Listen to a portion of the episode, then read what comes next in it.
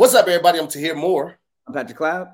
And this is another episode of Damn Internet. You're scary. Ladies and gentlemen, we got a very special guest today. Uh, this brother is a botanist. You know, Pat always has all the questions about botany and how things grow and you know, not saying that you know it's it's rooted in his love for marijuana because uh, he's just a, he's just a curious person. He loves plants. He loves everything about nature, even though he hates the water. It's a weird thing, but you know what? We got we got somebody here that can possibly answer all those questions, ladies and gentlemen. Please welcome to the show for the first time, Derek, the botanist. Ba, ba, ba, ba. Thank you so much. I'm so excited. Now, wait, wait, real quick, Derek. Hippie, let me know that you're a, the chocolate botanist. Is not is that a is that a, a handle as play on words with you being black, or are you really That's like exactly right? Cacao? Okay, okay. I didn't know if you only studied cacao plants and everything. I thought it was no, like no, no, too, yeah. no, no, no. I did that because you know I'm a single man here, so when I would call out people and I'd be like, you know, if y'all trying to help me date, get somebody to love this chocolate skin, and it just became this thing of chocolate botanist. The chocolate botanist. That's That lit. works. that works. well, awesome, man. Um, we got the we got the, the the scary squad in the house. What's up to the scary squad? I see you, Miss Joyce, uh, Day, Terry C, uh, T Hudson, Chloe. I see y'all. Appreciate you, Chris Brown, for pulling up. Um, Derek, man, tell us how you got into botany. Is it something from from middle school, high school? What what's going on? How'd you get into it? That's a good question. So I have always had a love and a fascination for plants. I come from Eastern Carolina, so um, New Bern to be specific. So growing up in the 90s where everything was covered in sepia and we only had like 151 Pokemon, I would play with so many plants. Thank you for laughing. That was a joke. It was, I'm, I'm very hilarious. And I would play with so many plants. And over time, I ended up getting this passion for it. I've always loved science. And eventually, junior year of high school, we did a project where we had to find like what would we do when we grow up. And when I found the term plant biology and botany, I was like, this is me. So Mhm. forty thousand dollars worth of debt later at NC State, I got a degree at bachelor's. I'm here for it. There you go. There you go. Now, are you a plant parent? Oh yes, there's you can't see all of them in here, but indoors is about two, three hundred plants and about the same amount outdoors on the patio. Wait, Wait wait, where you are right now? Like where you live? Did you did you say two three hundred plants inside and about the same outside? Right, don't talk about my children. Don't judge me with my plant children. Oh, wait, I'm just saying. I'm just, You ever I'm just you ever saying. watch you ever watch Batman and he like he he ever like he kick he kick in like Poison Ivy's door and see the living situation? Is it kind of like that? Are there just vines all over the floor and just It's not like that, and, and as much as I want to, but Batman is the villain in that point because Poison Ivy is just an environmentalist. But it's more like that part of Jumanji where all the plants is really creeped in and they were just all over the walls. So it's just kind of like wall to wall plants everywhere. Um, because they make me happy. Whenever I'm sad, I Yeah. buy a plant. Whenever I'm happy, I buy a plant. I just buy plants. Let me tell you something, just to speak on that. Last year, I took my wife to Joshua Tree for her birthday. Um, we left later than we should have, and we hit traffic. So, what should have been a two-hour drive ended up being like a three, three and a half hour drive to get out to Joshua Tree. Right, trash. We get there, and then I have trouble opening up the lock because it's one of the keypad locks, and the instructions didn't say how to illuminate the lock first, and then you have to press another button, then enter the code, and then press another button. It was just like hit anybody to illuminate it, and then start typing. And so I was struggling with the door for almost 10 minutes. I was calling the person whose Airbnb it was. They weren't being responsive. I had to call Airbnb support. They were they told me to hold while they tried to get in contact with the person. It was a whole ordeal. So on top of the frustration of sitting in traffic, now I'm frustrated because we're out there at night. It's Yeah. dark. There's no uh porch light to for me to even see it damn? We get in the house finally, and it was so many plants. This person had like a wall of plants, like literally a wall, like you would see in a hotel. And it was so much greenery. I instantly lost all my anger. I, I had never experienced anything like that being in an environment that was so full of life that it changed my attitude. So Damn. I am a big proponent of having multiple plants. How was your allergies though? But I mean, these are those type of plants. These are like he had like elephant ears and and the, the, money tree and and small ferns. It was things like that. So it wasn't anything that like had flowers that would be putting out pollen and things like that. It was just so much green. And I don't know why. It may be from the plants, but the air just felt different in there. It was it was it was an amazing amazing experience. I've never felt that type of thing except at that one Airbnb. Congratulations. The aesthetic nature of plants to be able to impact us in so many ways is another reason why I sit here and I speak for them. And you'll be surprised after a hard day of work, well, when I used to work, a hard day of work or dealing with frustrating people, just sitting here with my plants, watering mm-hmm. them, digging in the dirt, repotting them, or giving some away, propagating, whatever it is will just bring me back to a good place. Like I may play mm. some gospel or some trap music, depends on how I feel. And I'm just back up at it and I'm, I'm just excited. That's that's dope. I could definitely see that. I could definitely see that. I never thought so, about the, the other the other things that a plant can give you besides, you know, like the like uh, improving your mood and and energy and stuff like that. Is that a big part of what you do or do you focus on like the science part? So I, that it's kind of both of those things. So I am what is considered an ethnobotanist, which is the study of how really plants and people interact, right? So we influence mm-hmm. plants and plants influence us. It's kind of a paraphrasing of what uh, ethnobotanist Michael Pollan said in his book Botany of Desire. So like understanding why we use jack o' lanterns and we use pumpkins for that, why witches ride on brooms, why we kiss under mistletoes. And on another end of that, the medicinal part of plants, like some of us use certain herbaceous perennials to feel better after a hard day of work, or you ferment them and you drink them, like any of those things, and just the general, like, uh, which is another thing of horticultural therapy, but it's something I'm also interested in. All those things together are kind of part of what I do, in addition to science, teaching, debunking facts, or debunking uh, lies and stuff like that. Yeah, okay. there was, there's about five or six words that just went went Listen, over here. Uh, when I tell you, when I tell you, I melted. I, I, was, I don't.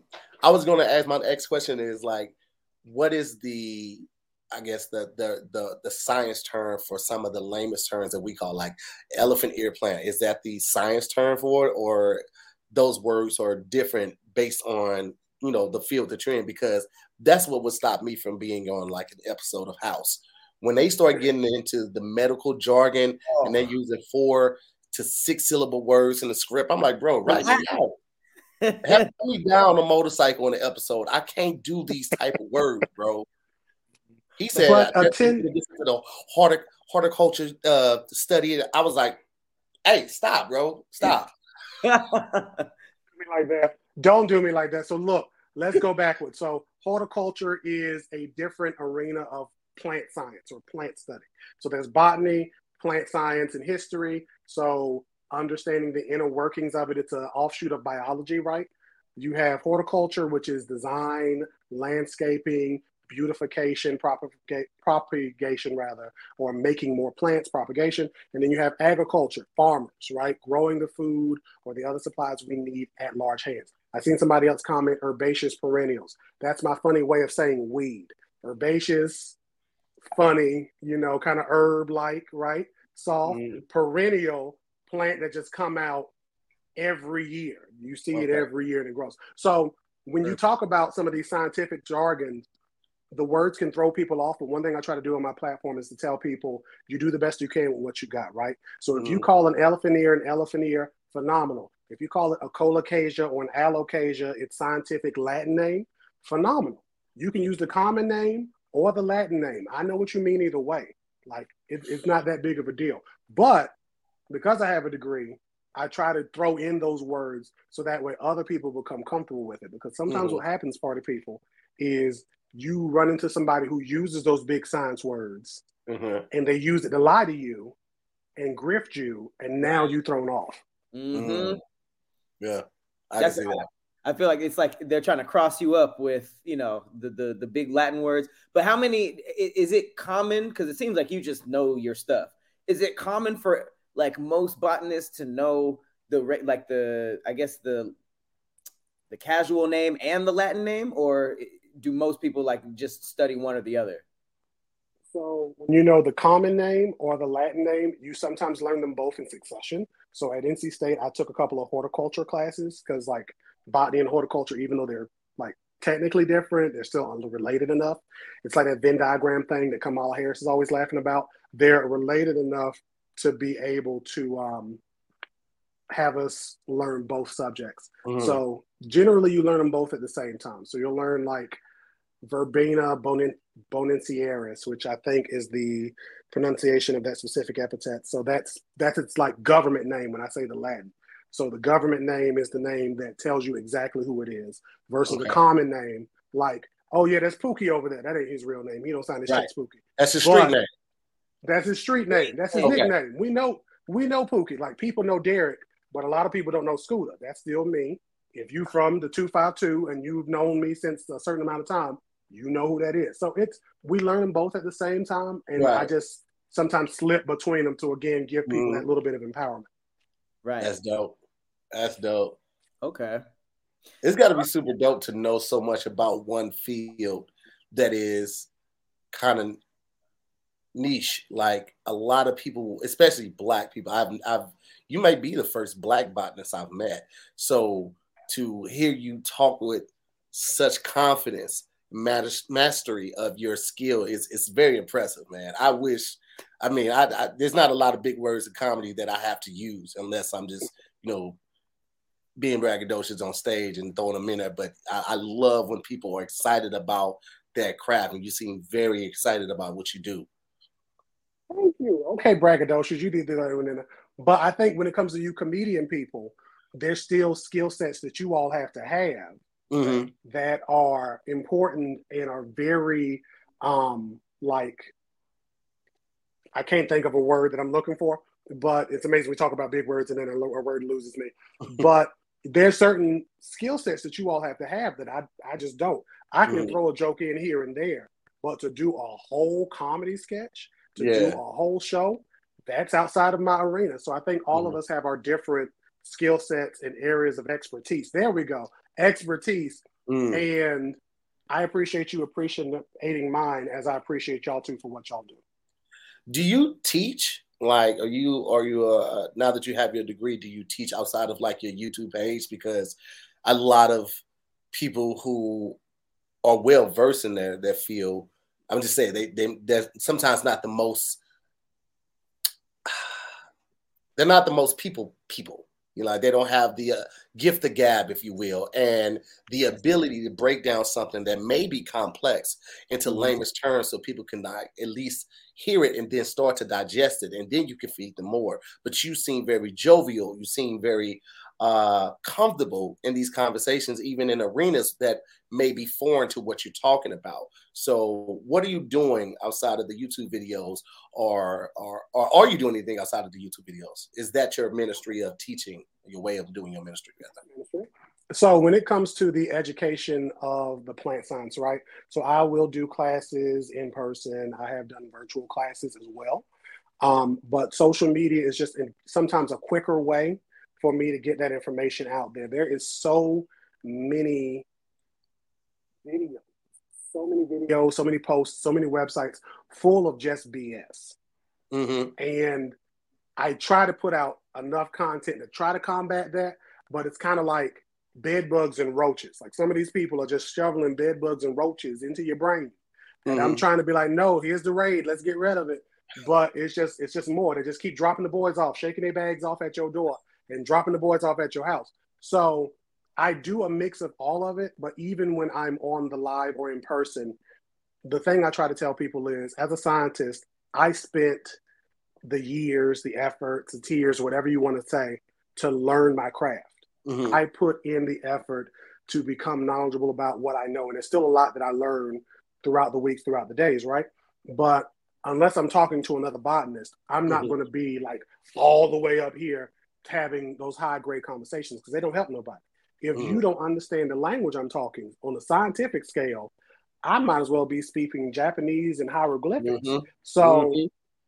I always try on any conversation teaching I do, whether it's a video or post, a live in person thing to say, okay, let me take you from where I am here, and then we're gonna slowly raise you up because that empowerment right. again allows us to have more black scientists and more black learned people.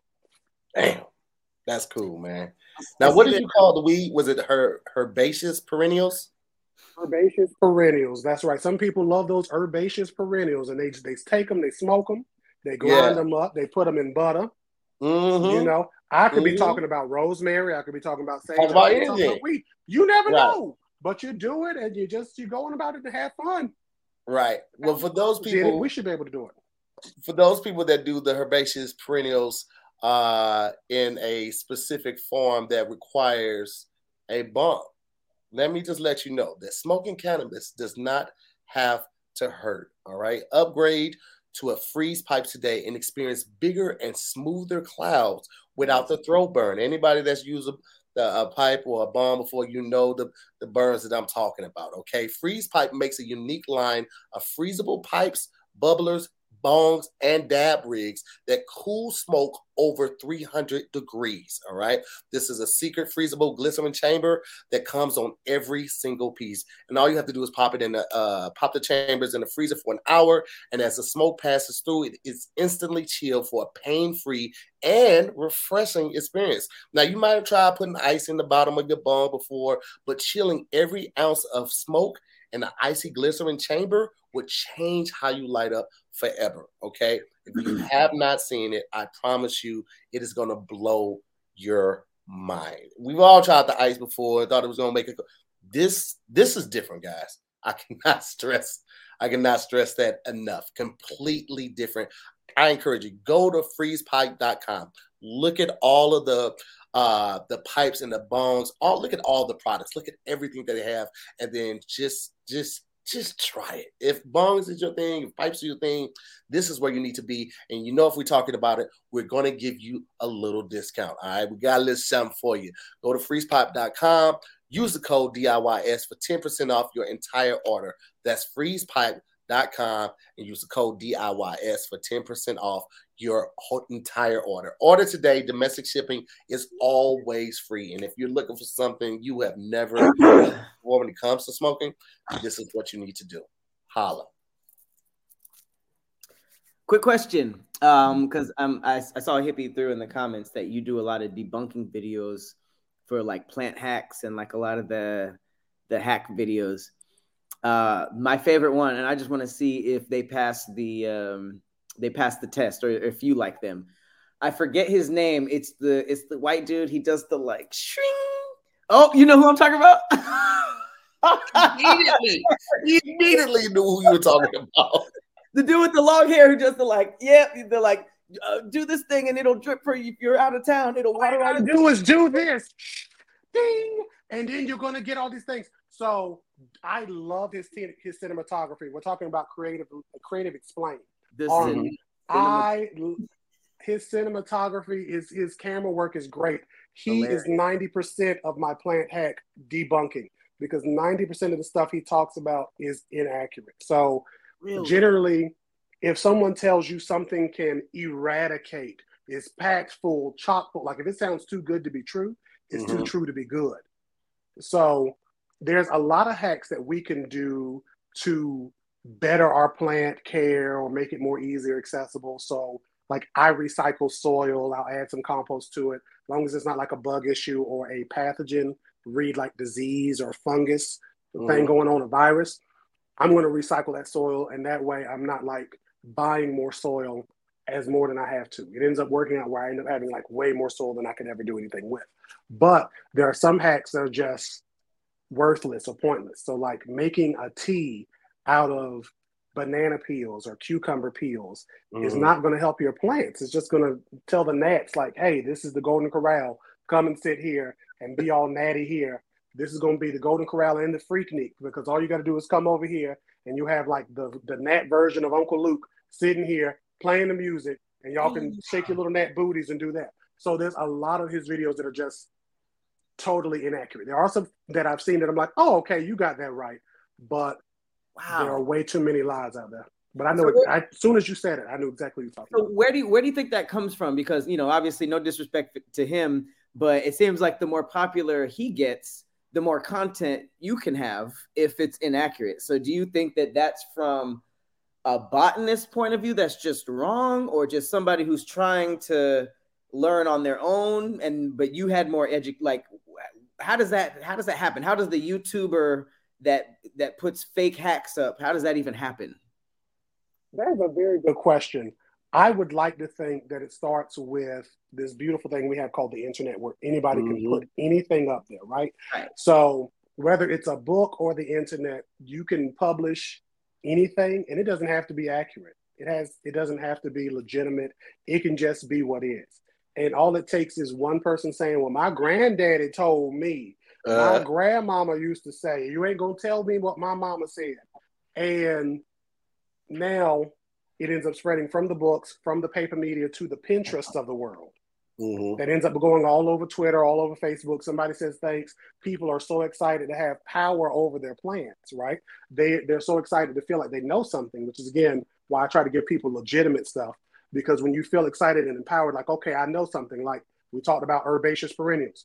You might slip that into a conversation now because you're like, look at me. Mm-hmm. I know herbaceous perennials, and you're gonna sprinkle it in. So in that same way, people will see that and they'll sprinkle it in. I'm gonna crush all these eggshells up, and now my plants are gonna be full of nitrogen or calcium. And it's like, well, yeah, no, that's gonna happen like over a decade at most, but it's not immediately.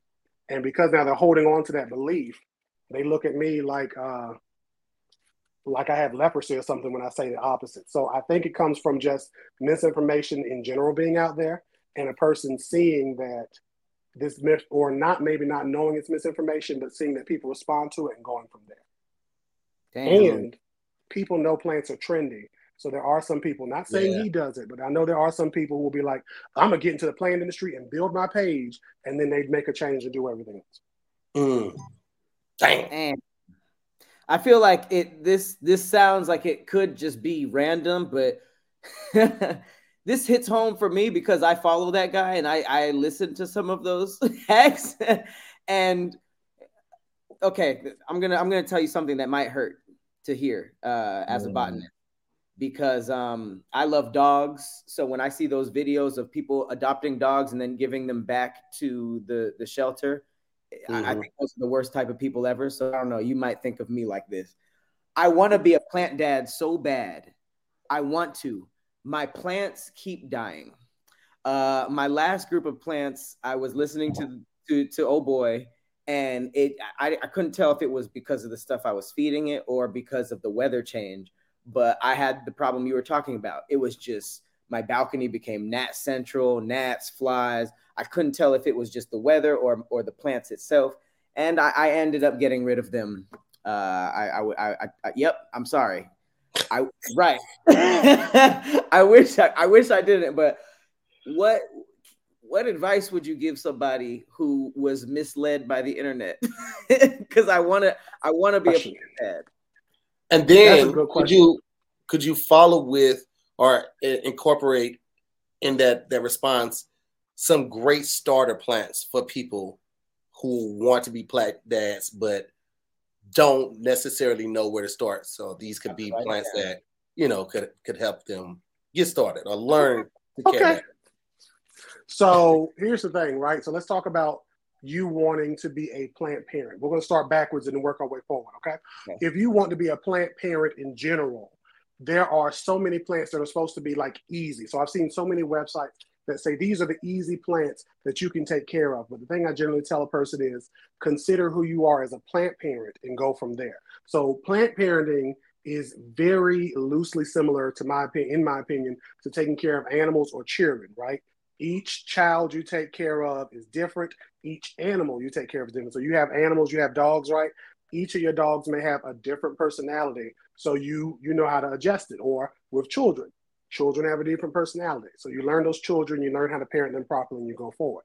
In the same way with your plant, when you buy any plant, any of them, not don't just get it in the store. You know, you grab it in the pot. You say, "Oh my goodness, this is going to look great and it's going to be long because Big Mama used to have these and it was 20 feet long, and I'm going to do that." And then you don't read anything about it, and then it dies.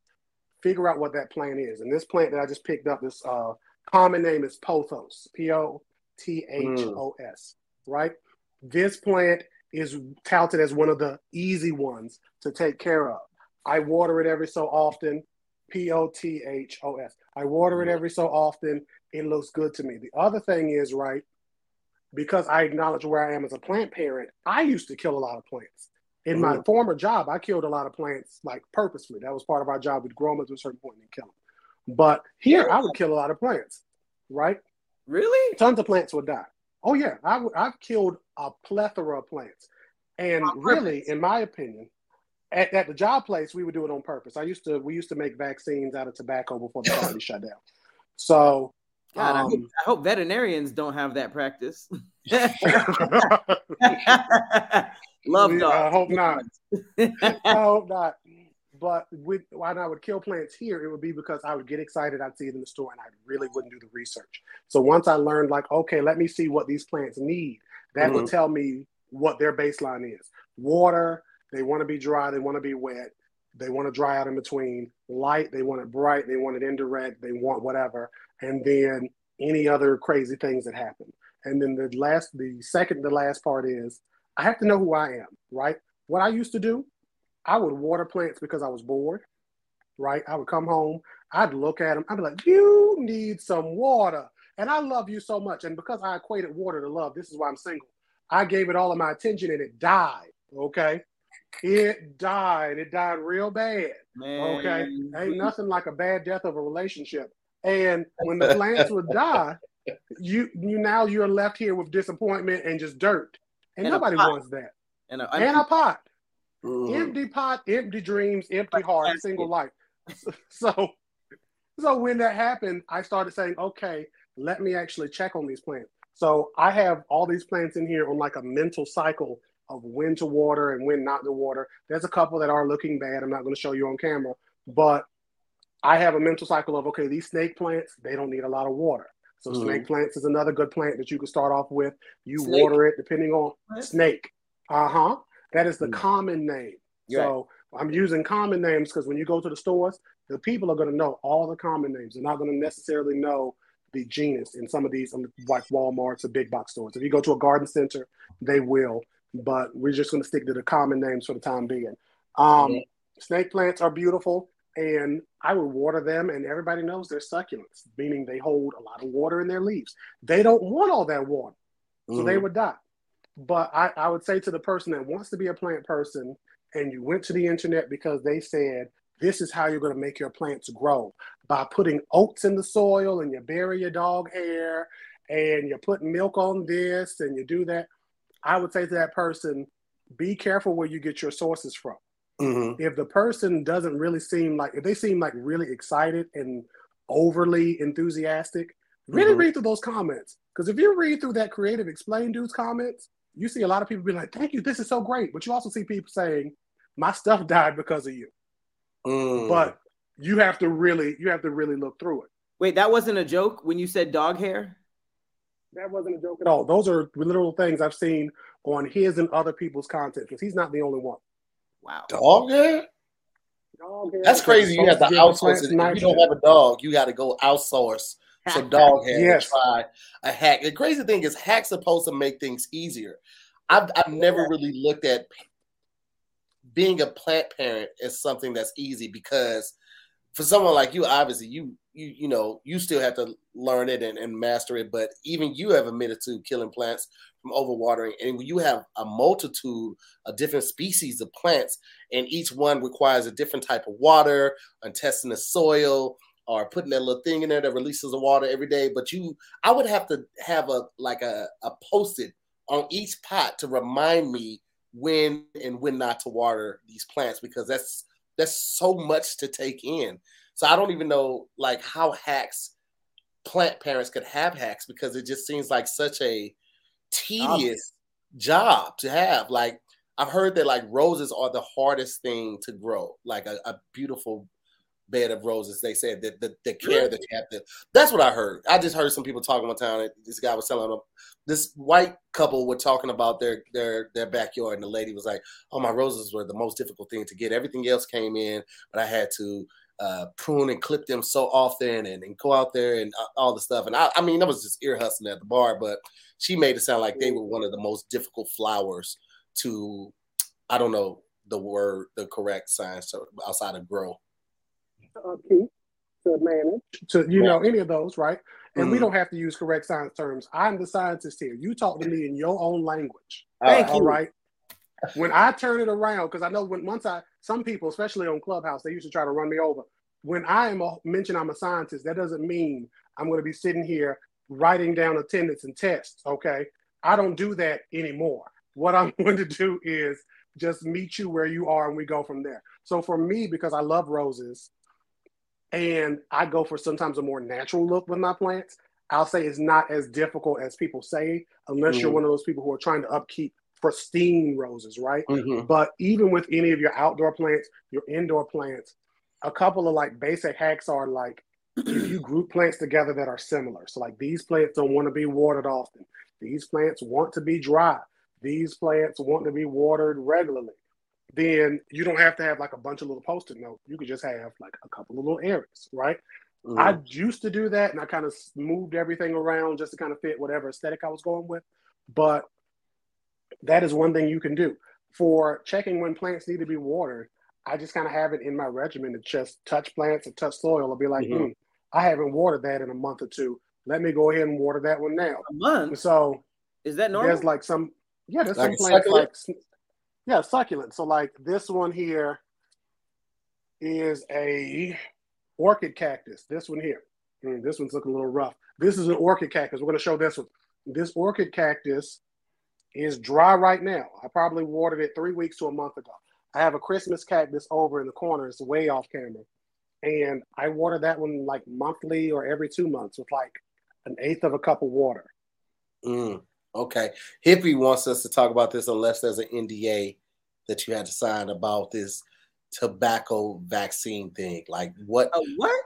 Uh, that's that he said he had the job before it got shut down where he was having to grow the plants and then kill them on purpose because they were making a vaccine out of tobacco. How how is that when tobacco like I mean I know it's not just That's tobacco great.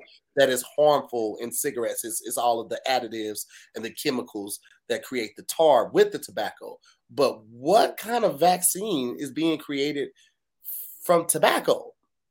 This is great. Now I'm going to throw some words at you that are Latin. They are just the specific name of this type of tobacco we used. Okay, so let's get ready. So okay. Derek worked about nine years at a company called Medicago USA.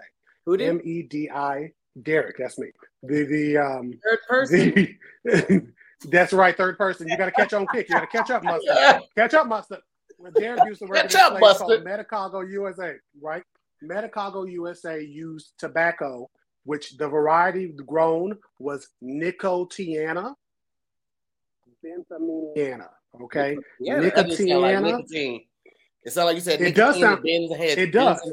There, there we go. You're on the right track with the first part at least, because it Nicotiana is the genus of tobacco, right? Okay. The the area family. They that's the family reunion tobacco go to, and then Benthaminiana is this specific house that it grew up in. We can just think about it like that. Benthaminiana. Benthaminiana. Okay. Like a 20 letter word. Ah, uh-huh. Benthaminiana, right? Okay, this was an Australian species of tobacco um, that we would use, which is different than what built North Carolina, which is Nicotiana tabacum. Sounds like tobacco. Bingo bongo, right? So, what had happened was in Canada in the 90s, they discovered that you could use alfalfa, which genus is Medicago, to basically work as a factory to produce vaccines using a virus that is naturally found out in the wilderness, in, the, in environments called agrobacterium. Now, I'm bringing this down as low as I can, but some of these words are big. Again, it's just names. We ain't even talked about no terms. Right. The, they would infect the plant. Here's a term using a vacuum infiltration, where the plant will be basically put in like a vacuum tube mm-hmm. and it will suck up all that liquid. Once it's infected with the disease, it will pro- that or virus, I should say, the agro, it will produce a series of proteins that almost are like a photocopy of a vaccine. So it's not exactly the vaccine, but to your body, it looks like it. Mm-hmm. And then we would harvest the leaves, which would be ripping them off and um, letting it digest and then being purified and processed into the vaccine. So okay, literally, me, when the plant was vacuum infiltrated, it would die. Let me see what if I got that. You have this plant, the the uh, the one that we have over here.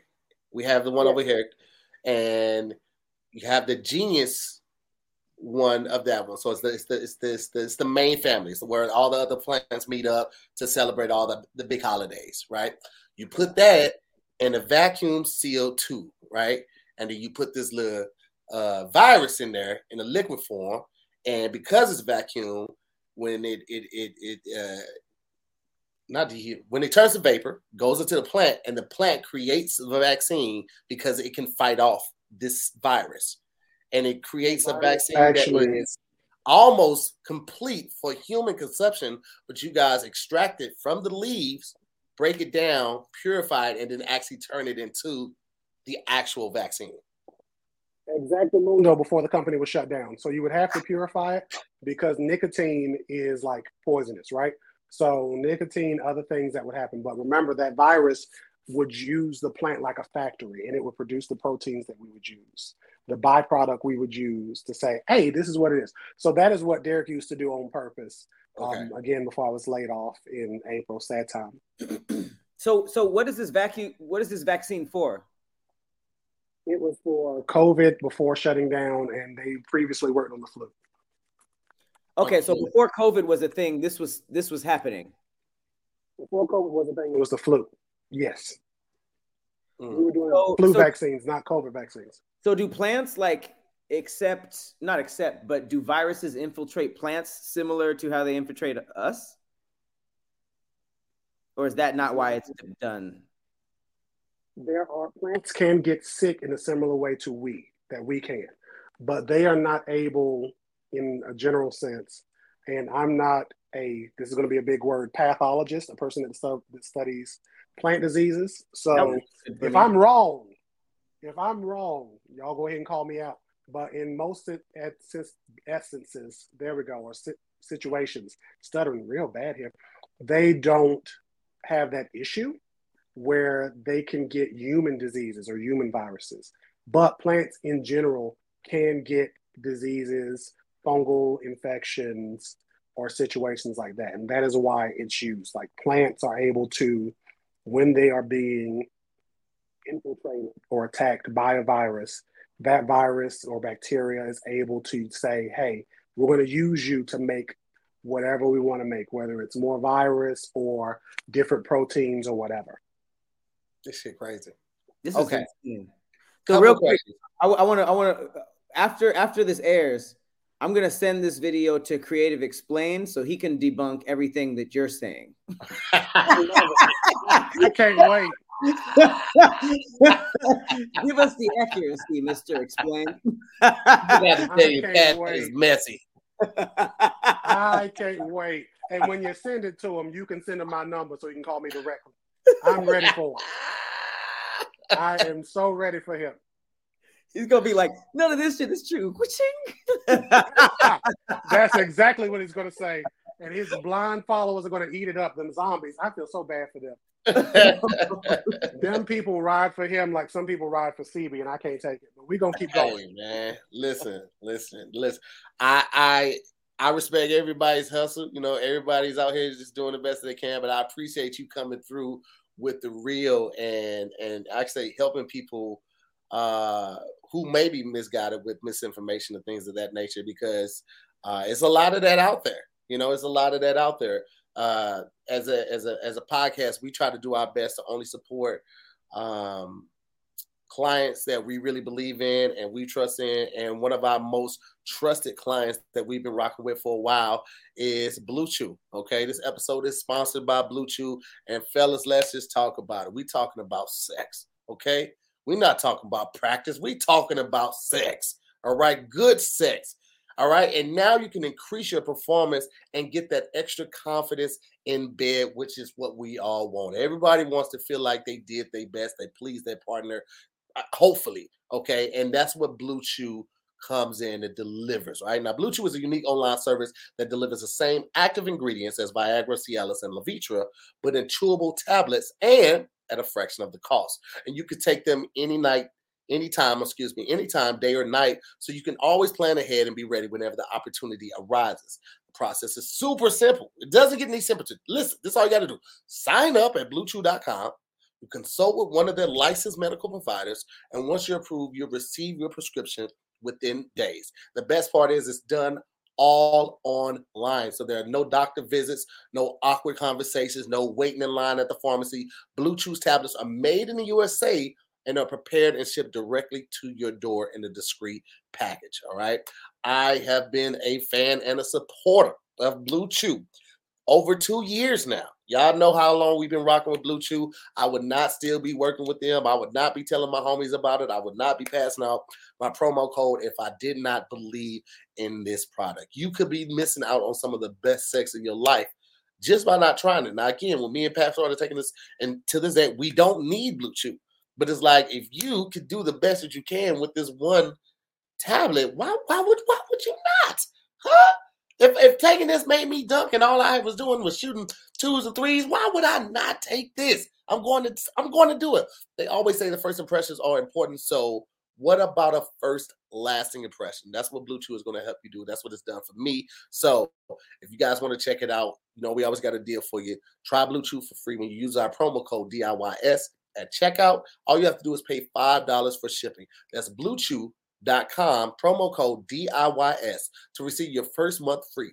Visit bluechew.com for more details and information, safety information, and we thank Blue Chew for sponsoring this podcast. Hey, you know what's so funny? This is this is the the effect your work is happening.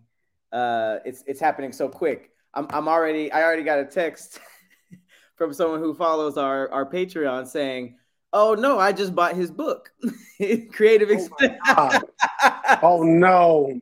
So uh, you're you're at least you're slowly undoing some things in the uh, in the botany world. okay, and for our Patreon, if you guys have any questions, please put all them in because we definitely want to take advantage of someone that has the knowledge and ability to kind of lead you in the right way, or steer you in the right direction. This is one of them I just saw right here. T. Hudson says, "Does coffee grounds really benefit plants or certain plants?" Oh yes, it can, but too much of it can be a bad thing. So coffee contains the spent coffee grounds, like you get from Starbucks or whatever. They have nitrogen in it, and nitrogen is a micronutrient, right? Now, a lot of these words that sound big, if you break them down, they're not that bad. Micro, small amount, nutrient, we know what that is. This is a, a thing that uh, the plants need in a small amount, nitrogen. Too much of it can burn the plants. It makes them look mm. a little bad, right? So I've used coffee grounds in my past to try to keep some slugs and other um, pests away from my plants.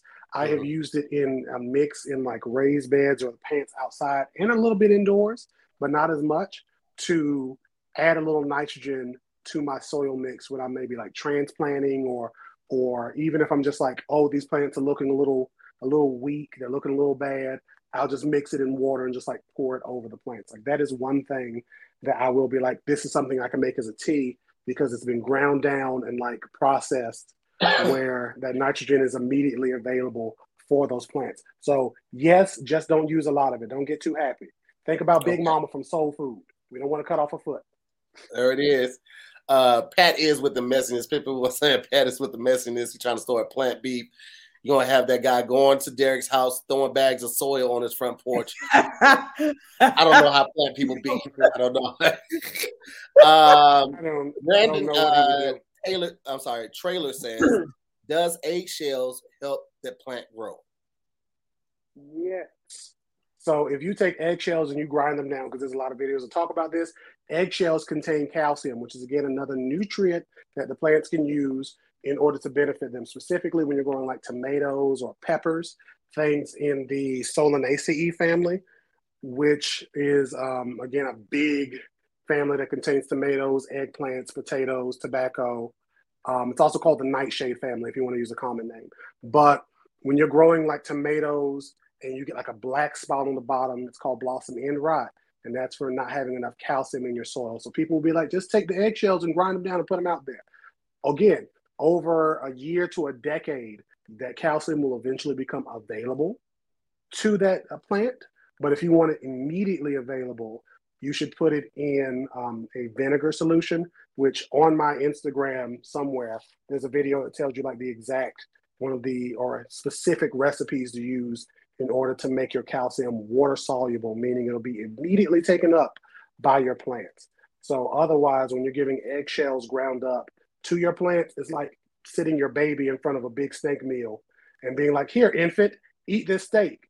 They may eventually get it down, but it's mm-hmm. it's just not in their right form. But if you take it and put it in a Gerber bottle, then you're like, okay, boom, it's available. The baby's gonna be happy. Everybody's good. They're gonna be watching that Ryan kid, so it's gonna be great.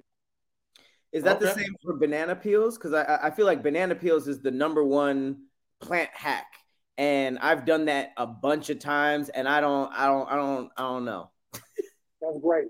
To all of you who are watching this and you say, I'm going to use banana peels, I want you to look me in my eyes. Stop it because that is doing nothing. Okay. If you wanted to waste time and effort, you could tell Donald Trump that that wig and that tan don't look good on him and see if it would make a change. If you wanted to waste time, you could go to the racist and what? tell them to stop hating on they biracial grandkid because that ain't gonna stop nothing. When you take banana peels and they are just plain fresh banana peels, you haven't dried them out, you haven't maybe cooked them up, and you just put them in water, you're just making a mess. And when we go back to talking about gnats, right? You're making a slurry that's appealing for the gnats, but it's not giving the plants really any nutritional benefit. Wow. Not any at all. And a lot of people even say it has so much potassium. You know, that's what this guy will say. Has so much potassium, but it, it's not really that big of a deal because it, it's the peel. The peel or the skin of something is not chock full of nutrients like we've been led to believe. So you just taking it and sitting it in a jar for two weeks or a month isn't giving your plants anything of benefit. If you want to, you get a compost bin, right? If you live in an apartment or something, or you don't want to have a compost bin, you get a bokashi bin, B O K A S H I, oh. and it's another type of compost. And it basically is something you can do where it's like a quick way to break down your food. You can do that and allow your plants to be able to have access to your nutrients by taking that compost or that bokashi and just putting it into a liquid there, putting it into water, diluting it down, and giving it into plants. But there's not really a lot of quick ways to make that nutrition available unless you have one of those fancy electric composters. But even then, it's wow. just kind of drying out and grinding down your stuff. So, yeah, banana water, rice water, all of these other things are just pointless. It's unfortunate. A lot of people are misled. A lot of people kill their plants, but it's just useless. Okay. I, I what the hell? I feel like I feel like when I found out giving wasn't real, I was just like, what? Why they? Why did they teach me that? So how do you keep how do you keep bugs and, and gnats away? Because my plants are just like if I'm not watering them to death, which still makes no sense to me. Uh, I they're just attracting gnats and flies. How do I keep it? Because the worst part about that is it makes me resent the plants themselves, even though it's my care of them that's messing everything up. So now I'm like, damn, I gotta get out of here because there's all these gnats and flies when it's very, very clearly my fault. So how do how do you take care of plants and not turn your own uh, place of living into a nest? That's a very good question. So here's what you do: you go to your store, your Wall Monkeys or your Lowe's or your Home Depots. You go or a garden center. Okay, for those of you who don't speak Derek, Walmart or Lowe's or your Home Depot, and you go and you find you some mosquito bits or mosquito dunks. Okay, they're like a little round, kind of like tan looking donut. What are uh, they you called? probably walked by them before. Mosquito bits or mosquito dunks. Or you can just look for a product that says it has BT, like B is in boy, T is in Tom. Both of those products are mostly going to be the same. You take your your mosquito bits, your mosquito dunks, and you put a heaping teaspoon into a gallon of water, um, of teaspoon, tablespoon, heaping tablespoon into a gallon of warm water. Make sure your water, if you know you like have a high chlorine content, like it sits out overnight, um, so that way that chlorine evaporates. And when you let it sit for a day and you use it the next day to water your plants, over time, that BT, which is a short name for Bacillus thuringiensis, which is a type of bacteria that basically can eat the larvae of those gnats, your gnat populations would go down. There's also a product from a company called Arber, A R B E R. They are not sponsoring me, but if they see this and they want to pay this black botanist some money, I'm here for it. They um, have a bioinsecticide, yes, and they are um, comes in a yellow bottle, I believe, and I've used that with great results too. And then other people will talk about bottom watering. You water your plants from the bottom because generally the gnats in a pot, they're going to be in the top two inches of that pot, kind of mm-hmm. like, you know, having their own party, um, watching reruns of Good Times. I don't know what gnats do. I mean, if you water from the bottom, that water creeps up to where the roots are, and you're not necessarily going to have a problem. But for those of us who are like, I'm just going to keep top watering no matter what, yeah, you you get those products. And you how do you water something from the the back though? How you water from the back is very easy. You gotta you gotta get it ready first, and it has to be wet. So once you get it in a pot, okay, like this here, you get a bowl or a container. It's almost like I knew y'all were gonna ask me all this because I just have all types of stuff beside me. Ain't this yeah. crazy? So you get a bowl, you get your container. We're gonna pretend this is full of water, and you sit it in here. Over time, that water is gonna climb up the pot. Once it's like sufficiently heavy, so you like oh, it was light before, now it's heavy. You put it back and you keep going. Again, for some people that works, but mm-hmm. I just water everything through the top because that's just for me what makes sense. Both of them are legitimate, but I just prefer to water through the top. So, um, yeah, yeah I think I'm gonna go with Arber, the Arber insecticide, because that first thing you said was you said you get mosquito bits, put a tablespoon into a gallon of chlorine water. Where do you get all this stuff? free water. Huh? Chlorine free water. Chlorine free. Okay. Free water. Okay. Yeah, no chlorine. Yeah, so I can all see that being waters good. Has some, yeah, all of our water has some level of chlorine in it, especially if they're cleaning your water system. And the chlorine works to kill like things in the water, which you don't want to happen because you want these things to grow so you can water your plants and kill the gnats. Okay, we're gonna take a couple more, and then it'll be about time for us to wrap up. But uh, Taylor had been talking about this earlier today. I don't know how to say this this plant for sure. Is it peperomias? That's what I was. That's right. Okay. Yeah. Uh, she she says she keeps killing hers. Do you have any advice for her? That's a great question. I have the advice for you to ask somebody else, get somebody else to do it because Derek also kills all of his peperomias. That's why I don't have them anymore. There are some plants that just don't vibe with me. They really don't. And I've read about them, I've tried to figure it out. And I'm just like, you know what? I give up at this moment. So, like I said in the beginning, look into what the peperomia needs, right? Mm-hmm. The amount of light it needs, the amount of water it needs, and like if it has any like specifications, like I don't want to be under a vent or anything like that. And give it a shot. I've killed a couple from really, I think, overwatering because they are succulent and it's a thin leaf. The peperomias are a beautiful plant, but it's a thin leaf succulent. Person gave me one, they didn't tell me what to do. And I just started watering because I just, mm-hmm. that's what I do. I just, just went in head first and it died. I bought another one. That one died too. So I was just like, eh, F it. I'm not going to do this anymore. So Google it, ask somebody else. Um, one person I could try to think of that might know is Plant Blurred on Instagram. I believe she has peperomias, so, so you might be able to ask her. No, no, no tips from Creative Explained, huh? Don't follow nothing that man says, even if it's right. If he tells you what your name is, don't believe him. He's one of them people that just will try to tell the books what's knowledge and outsmart the books. It, it, you it can't makes, do that. It makes me feel better that you you still kill some plants. that makes me hope. All of mine die, and I just thought I was. It, it just wasn't for me, but I, am I'm, I'm getting the courage to jump. it seems like it's a common occurrence that you, you have to find the one that works for you. Also, uh, Brendan Trailer said one more time, "What is a golden pH level for most plants?" Five to five and a half. Most plants want to be in a slightly acidic environment, so that is for most plants. There's some plants that do like it more alkaline, right? So more on that basic side of the pH versus on the acidic. But generally, five, five and a half. Uh, five and a half.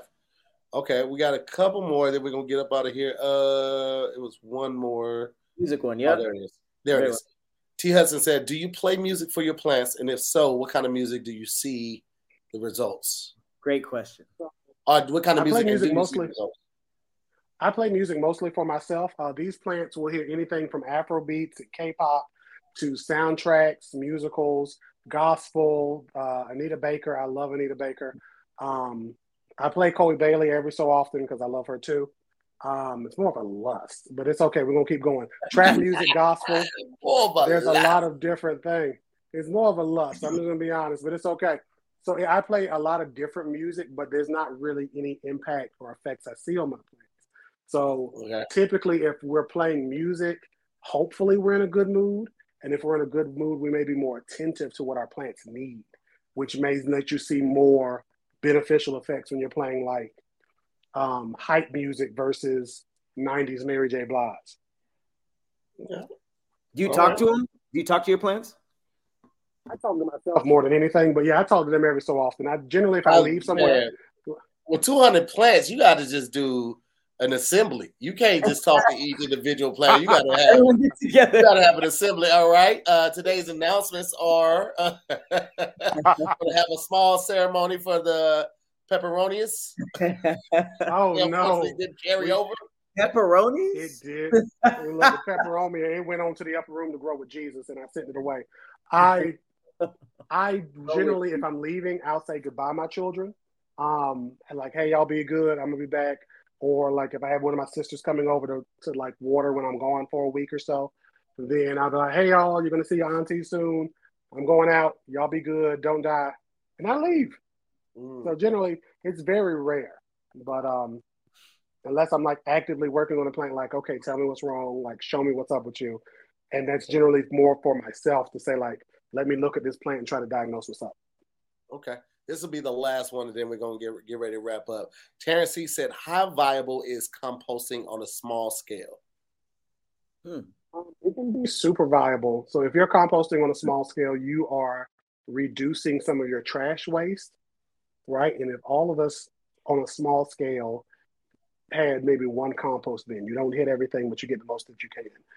That could really shift the environment and our need for soil, especially if we could just like give it away, right? Because when you're doing typical like soil mixes, they're using a non-renewable resource which is a uh, peat moss, which it's a whole big thing about why it's bad to use peat moss, but I'm just going to cut it off with it's something that the environment really needs. So it can be Mm. super viable, but it can be time consuming, right?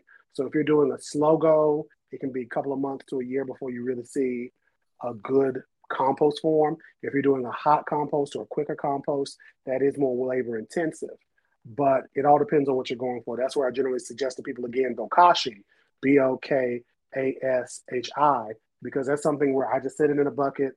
It's in a bucket system I made, but you can buy the bucket system. Um, there's not any earthworms I have to upkeep, and because I do that too, but there's not any earthworms I have to upkeep, and I could just look at it. In two weeks, it's going to be done no matter what, and then I could just use it in my garden, burying it under to to give my plants what they need. So that's the viability. It can be very beneficial for a home gardener. Okay. Cool, man. Well, listen, man, there we appreciate you stopping by, dropping this knowledge, letting us know what the real is with these uh plant hacks, if you will. Uh um before we get out of here, man, we would love for you to uh, drop your socials and also if you have anything coming up uh that you, you want to let the people know about it and want them maybe check out, this is the time for you to do that as well. Cool. So again, everyone, I'm Derek, the chocolate botanist. I am on the chocolate botanist on all social media platforms except for Twitter. Um, but who's really using Twitter nowadays anyway? I'm the crazy botanist up there, just crazy botanist on Twitter. But if you go to my website, thechocolatebotanist.com, you can find me everywhere. Um, if you are looking for merch or whatever, I have it on my website. And it would be nice if somebody buys a shirt because my birthday's tomorrow. I'm turning 33. So go me. Hey, so gang. So Happy gang gang. Thank you, thank you. So that's pretty much it. Check out my platforms, ask me your plant questions, send me plant hack videos, and let's keep going. And thank y'all for having me. Absolutely. So for a botanist celebrating their birthday, do you just like go to planetarium or just Planetarium. I, not a planetarium. A planetarium. What is it? planetarium. Uh, an, an arboretum. I thought he was serious. A greenhouse. Subvert my expectations. I do. I may go to an herbarium or a uh, botanical garden. Botanical garden. That's what I mean. God, man. Yes. Oh, wait. Let me take it back. Let me take it back. So, as a mom is celebrating their birthday, do you just go to like, what did you say? Botanical garden? It's a botanical garden. Plant, he thought it was plantarium. uh-huh, a plantarium. I'm gonna use that from now on. I'm stealing that. A I want you to know. I, a plant a planetarium. That's what it is. All the planters go there. There was so many other words I could have said. I could have said nursery and everything. I just went planetarium. Uh, I so love it. I'm here for it. A couple of years ago, I did go to a botanical garden for my birthday, but um, I may go and buy plants from one of the local plant shops or somewhere online. Um, generally, I, I, have to be careful because I'll spend a lot more money on plants and seeds and stuff than I need because I have a yeah. problem. That's why I have so many plants in this house. But it just depends. I'm I'm gonna be doing some hood plant stuff tomorrow, but we'll see. All right. There it is, man. Hey, hey, Pat, stall me out, bro. Leave me alone, dog so funny. so damn funny. I mess up a lot of words, man. That's what I do, man. That's what I'm known for. Uh, but listen, man, thank you to the Scary Scribe for uh, pulling up. We always appreciate y'all. Shout out to Hippie for reaching out to Derek, getting him on here, putting us on game with a lot of stuff that we didn't know, and just uh, knowledge that we didn't have prior to. Uh, shout out to everybody that's watching this in real time when it comes out on Thursday. We appreciate you guys as well. Uh, Derek told you where you can find him at. It's Chocolate Botanist on all platforms. Crazy mm-hmm. Botanist uh, on Twitter. As always, I'm to hear more. I'm Patrick Cloud. And we'll see you on the next episode of Damn Internet. You're scary. Peace, guys.